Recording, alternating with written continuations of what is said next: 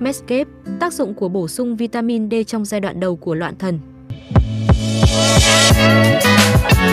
Xin chào quý vị và các bạn, hôm nay y khoa.org xin gửi đến quý vị và các bạn chủ đề Tác dụng của bổ sung vitamin D trong giai đoạn đầu của loạn thần. Dữ liệu mới cho thấy, vitamin D thấp thường gặp ở những bệnh nhân bị loạn thần giai đoạn đầu hay còn gọi là FEP. Nhưng việc bổ sung vitamin D dường như không giúp cải thiện các triệu chứng về cả tâm thần hoặc thể chất. Bác sĩ, nghiên cứu viên Fiona Goran tại Viện Tâm Thần học, Tâm lý học và Khoa học Thần kinh, Đại học King's College London, Vương quốc Anh, phát biểu trên Medscape Medical News rằng các nghiên cứu trước đây của chúng tôi cũng như của những người khác đã chỉ ra rằng không lâu sau lần đầu tiên được chẩn đoán loạn thần, các bệnh nhân được phát hiện có nồng độ vitamin D ở mức thấp. Nhưng hiện vẫn không biết liệu bổ sung vitamin D cho những người ở giai đoạn đầu của loạn thần có cải thiện được kết quả sức khỏe hay không. Goran nói, mặc dù chúng tôi chưa chứng minh được lợi ích của việc bổ sung vitamin D trong 6 tháng, nhưng tỷ lệ thiếu hụt vitamin này rất cao có thể có những tác động tiêu cực kéo dài đến sức khỏe mà chúng tôi chưa đo lường được. Do đó, Nâng cao nhận thức về sự cần thiết phải tối ưu hóa vitamin D ở những bệnh nhân loạn thần là rất quan trọng. Kết quả của thử nghiệm lâm sàng ngẫu nhiên đã được công bố trực tuyến ngày 28 tháng 12 trên tạp chí JAMA Network Open. Phương pháp tiếp cận chỉnh chu nhưng kết quả không như mong đợi. Những người tham gia bao gồm 149 người trưởng thành trong vòng 3 năm từ khi họ có biểu hiện của rối loạn tâm thần chức năng. Độ tuổi trung bình là 28 tuổi, trong đó 60% là nam giới, 44% là người da đen hoặc thuộc nhóm chủng tộc và dân tộc thiểu số khác và 56% là người da trắng. Hàng tháng, các nhà nghiên cứu cung cấp ngẫu nhiên cho 75 người tham gia 120.000 IU cho lecansiferol hoặc giả dược phù hợp chứa trong các ống bơm đường uống.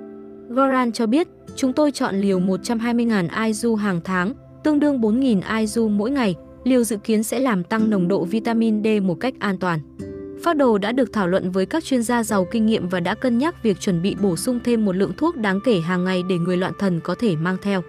Việc bổ sung vitamin D được thực hiện trong nghiên cứu này là an toàn và làm tăng đáng kể nồng độ 25 hydroxy vitamin D.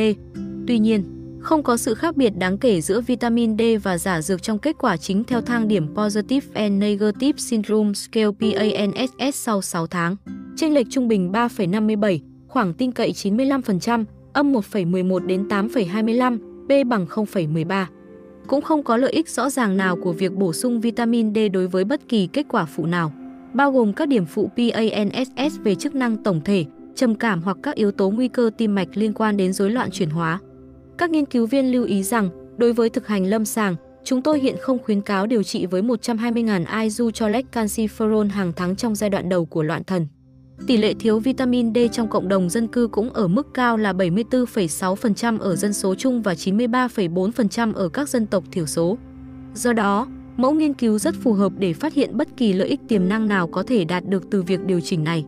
Tuy nhiên, ngay cả trong phân nhóm này, không có bằng chứng nào hỗ trợ cho giả thuyết bổ sung vitamin D sẽ cải thiện kết quả ở bệnh nhân trong giai đoạn đầu của loạn thần, các nhà nghiên cứu lưu ý thêm.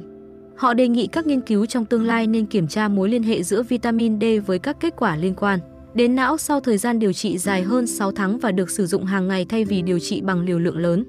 Goran nói, các chiến lược y tế công cộng trong tương lai nên thừa nhận tỷ lệ thiếu vitamin D cao ở những người bị loạn thần và nên xem xét bất kỳ điều chỉnh nào hợp lý để giải quyết vấn đề trên những bệnh nhân này và hướng dẫn cho cả dân số chung. Nghiên cứu được tài trợ bởi Viện Nghiên cứu Y khoa Stanley và nhận được sự hỗ trợ từ Trung tâm Nghiên cứu Y sinh Maudsley của Viện Nghiên cứu Y sinh Quốc gia NISA, Đại học King's College London và Tổ chức Hợp tác Nghiên cứu ứng dụng NISA Nam London.